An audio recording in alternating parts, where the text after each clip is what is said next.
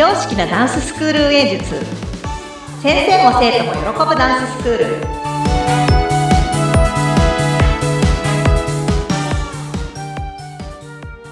本気で踊り本気で学び本気で楽しむ幸せ製造工場ケンケンダンスファクトリー伊予田智子ことケンケンですよろしくお願いしますインタビューの高野です。よろしくお願いします。お願いしますケンケンさん、ケンケンさん。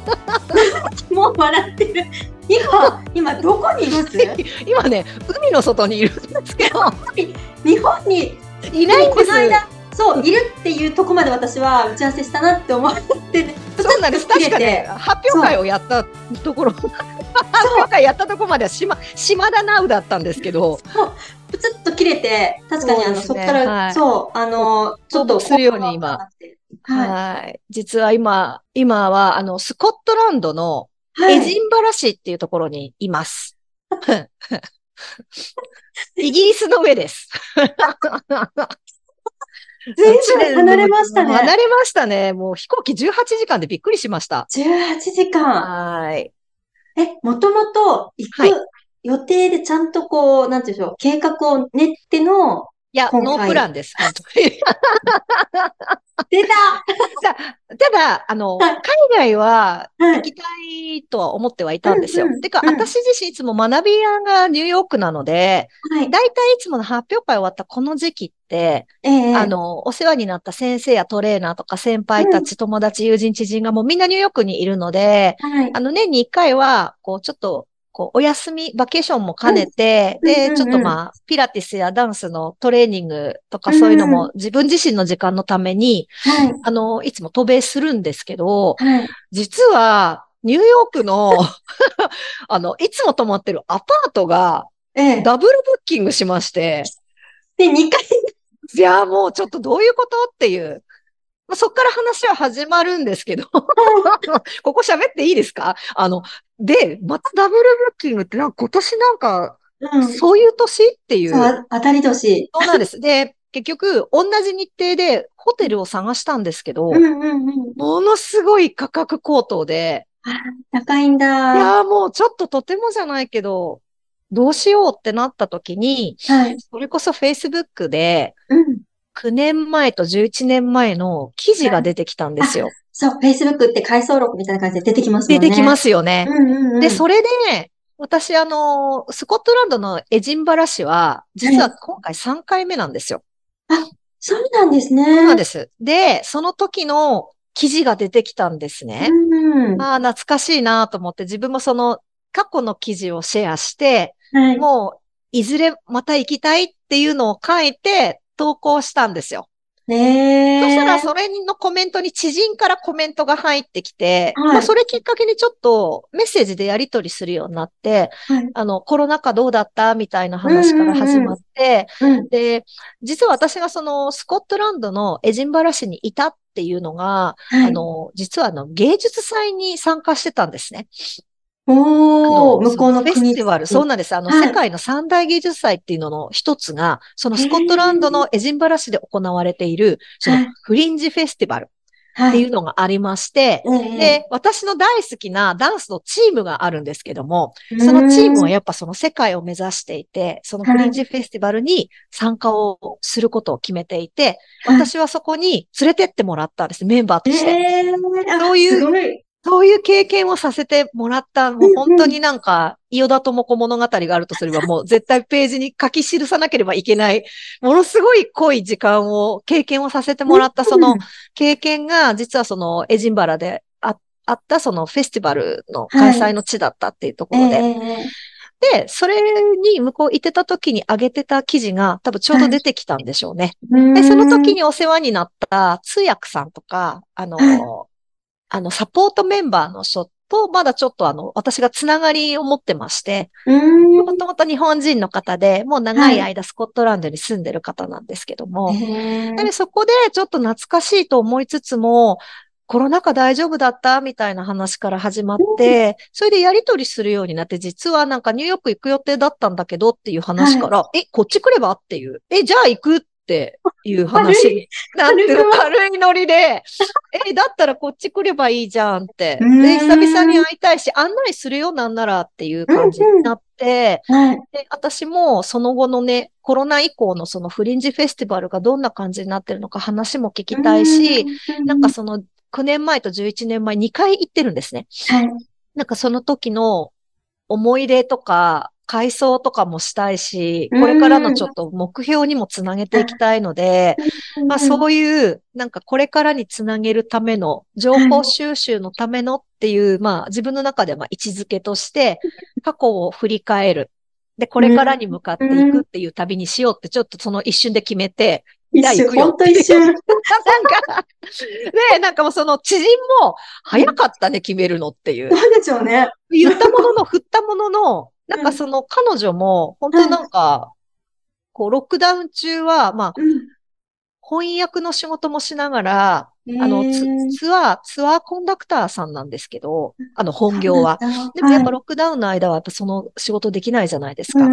で、なんかまあ、ヨガの先生をやっているツアーコンダクターさんなんですけども、ほあの、もう本当に翻翻訳の仕事があって助かったよ、なんていう話をちょっと教えてもらったり、うんヨガなんかも今じゃもう Zoom でもできるからって、もう本当世界各地から生徒さんがオンラインで受けに来るような先生なんですけどもへね。ー。なんかまあそういうのとかもお話聞いたり、ええ。でみんなはね、ズームでヨガしてるのに、私その横でこうさっくり入ってこう、乱入して受けるみたいな、なんかお家でそういう風に一緒になんか生活させてもらったりとかで、なんかまあそういう感じで最初はもう全然、あの、その日程だったら、私全然案内できるよってあ、こっちおいでよって言ってて言われて、うん。そう、はい。それで結局ね、まあ一瞬でそっち行くって決めて、さすがです。で、もう宿も、あ、もううん、最悪まあ、取れなければうち来ればいいし、みたいな感じで。じゃあ、そじゃあ、じゃあ行こうかな、みたいな。でもそこでちょっと決まったんですね。それで今はいいいるっていう感じで。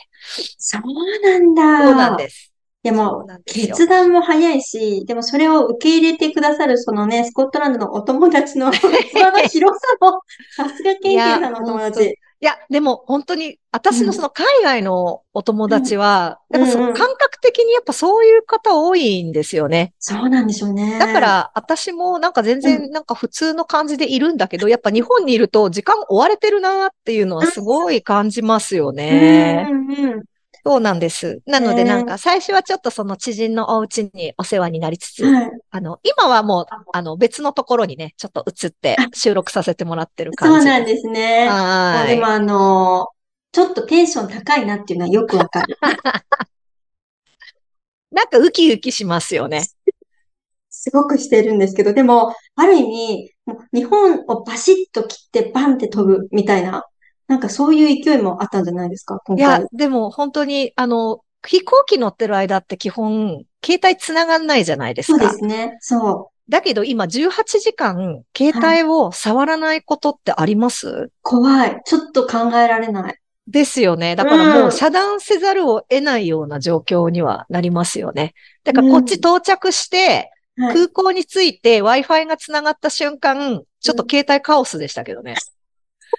もうそれでね、なんかせっかくね、ぜ現実逃避したのに、あの、その入ってるメッセージ見て幻滅するみたいな。確かに。もう、あと、生存確認ぐらい返ってくるでしょうね。いやーもうね、あの、私、結局自分のスタッフや先生方たちに、まあそういうことで行ってきますって言っただけで、他何にも伝えてなかったので、なんか普通の業務連絡や、あの、レッスン欠席の連絡とかがバンバン入ってきてて、そっかそっか。多分知らないってこういうことなんだろうなって思いながら、うんうんうんうん。なんかまあそういうのもあったりで、で、そのはい。最初の1回目のカオスを見たのが、乗り継ぎのフィンランドだったので、一回ね。フィンランドの空港で Wi-Fi そうつながった瞬間にもうすごいことになってて、いや、私今からここで大丈夫かなって不安なんだけど、乗り継ぎすごい不安なんだけど、フィンランドってどこみたいな。なんか、その中ですごいなんか調べようと思ったらいっぱいメッセージ入ってくるみたいな。なんか一気に現実の世界にこう引き戻されるような。本当ですよね。携帯の場所だけ日本みたいなね。いや、本当にそうでした。うんなんかでもやっぱ北欧圏は、やっぱ日本人がすごい少ないというか、もう私しかいなくて、意外とニューヨーク行きとかだと、はい日本人も多いし、うんニューヨーク自体住んでる方も多いじゃないですか。乗ってるイメージ。ビジネスでもバンバンね。ね、バンバン行ってる感じはあるんですけど、うんはいでもやっぱもう北欧とかの方になってくると、本当に何かでつながりがある人とか、うん。ね、そういう方じゃないと多分おそらくこう、旅行でこう選ぶってなると、うんうん。ね、かなりなんか限られた方たちなのかなと思いながら、周り誰もいないから、あ、それだけでもなんか景色違うなって思いつつも、乗り継ぎどこなんだろうっていう。なんかもうね、踏んだり蹴ったりでしょ、行きから。で、18時間。そうですね。でもうん。飛行機乗ってた時間だけで言うと、18時間ぐらいで。で、まあちょっと今のじ時事ネタ的な部分でいくと、あの、例のロシアとかウクライナの関係で、あの、上空がちょっと飛べないらしいんですよ。はあ。の、間違えて撃ち落とされちゃったりすると困るんで、なので、今はやっぱその、行きがフィンランド経由だったっていうのは、ちょっと北極の方からこう回って、遠回りして行くらしいんです。それで多分18時間かかってるんじゃないかっていう。うん。あ。あ、安全な空をっていうそう、ことですね。そうなんです、そうなんです。。なので、それがあっへて、ー時間がかかって、なんかでも私、その、9年前と11年前の飛行機って、はい。まあ長かったけど、乗り継ぎと乗り継ぎの間が結構手こずった感はあったんですけどね。こんなに。に乗り継ぎスムーズで、でもこんなに遠かったかなっていうイメージがあったんですけど、多分はいおそらく多分乗り継ぎが多分変わったので、そうなんですそね。れで多分長く感じたんだろうなっていうう、ん行きはとにかく長かったです。そうですまあでもなんです、よ。無事にはいね、やはりついて、お迎えも来てもらってで。ももう、迎えも来てもらって、もうすごい、なんか確かにニューヨークじゃないから、はい。ここ私ポツンって一人で来たらどうしようってなるよなと思いながら、ね、季節もちょっと進んでるんじゃないですか？少し。いや、ね。進んでます、進んでます。ねもうなんかね、寒いという11時ぐ、11月ぐらい、日本の11月ぐらいだから、うんうんあの、コート持っておいでって言って、あの、その知人がもう連絡くれたので前もっはて、はい。ので、ちょっとコートとうん厚手のパーカーを持って、で、ストール巻いて行って、ちょうどよかったぐらいです。そうなんですよ。へえ。まあそういう、そういう理由で今ちょっとここにいるっていうところなんですけど、でもね、いいですよ。あのもう街自体が世界遺産なんそでう、だと思う。すごいもう景色もね、素敵な場所だっていうのは、ーちょっと調べました。あ、本当ですか。でもやっぱあれですよね、知らない街だとなんでそこにいんのみたいな感じで、ちょっと調べますよね。私自分も行ってないのに、ケンケンさん行ってるっつって。いやいや、もうもう本当に、なんかでもね、18世紀ぐらいのお城とかお家、建物にみんな普通に住んでるんですよ。素敵でしょうけど、でも生活、なんだろう、必要かなあの、なんていうんでしょう、で、できるんですか？石っていうか、あの、ちょっと重厚感のある建物そう、で。そうです、そうです。ねえ中はね、リフォームまではいかない、リメイクぐらいの感じで、で、もちろんあの、今の生活に必要なものは全部あるんですけど、はい。だからその建物をこう解体したりとかそういうことはまずしないで、その側をしっかりそう、うんうんそう取っておきつつ、もう本当なんかシャンデリア、シャンデリアのあるような部屋で普通に人住んでたりするんで、すごいこのうちみたいな。そうなんですよ。だからもうすごこの、しょ普通に売ってますしね。家売ってますみたいな。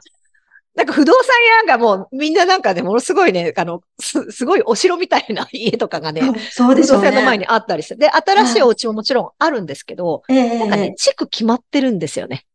あの、オールドタウンとニュータウンって決まってて。そっかそっか。そそうう、だからもうね、世界遺産としてもね。遺産としして、ちゃんとそれを守りながら、みんなで住んでいく街と、て新しいね、き近代的なものが、こう、これから増えていく場所も、やっぱちょっと分けられてるので、なんかやっぱ昔のものがこう、なくなっちゃったりしないように、やっぱすごく大切にしてるなっていうのはありますよね。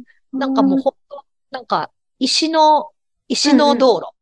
はいガタガタガタガタ言うんですけど、あの、石、石の道路もなんかね、コンクリ雨ートじゃなくてね、と、石。ものすごい、なんて言うんでしょう。こう、あれですよ、本当に石畳というか、うんこうレンガ状にこうなった石の道路なんで、その上を普通に車が走るんですね。え揺れるでしょうね。ガタガタガタするし、本当に。なんか、そういうのもなんか雨降ったりするとすごい風情があったりとか、いや、本当に建物自体も本当素敵なので、なんかね、それだけで癒しというか、あとはもうあれですよね。やっぱその内装であったりとか、はい。なんかそういうものが、もうすごい素敵というか、うんうん日本にはない。デザインであったりとかするすよねから、うん私はすごい癒されたというか、うんへえ、でも、あの、北欧、北欧系って流行ったりしましたもんね。そういうインテリアとか。そうですよね。なんかそうですよね。うん。なんか、割とこう、癒しとかリラクゼーションとかなんか、そういう感じのイメージですよね。うん、そう。近代的とか、利便性がとかいうよりかは、ないところにある、うん、イメージがすごく強いですけど。なんかもうすごいね、すごいなんかね、普通のね、朝食のコーヒーがものすごいなんかね、こう、非日常的に感じるみたいな。朝、朝飲んだ、朝飲んでるコーヒーがもう場所大事だな。なんかもうすっごい大きい窓に、はい。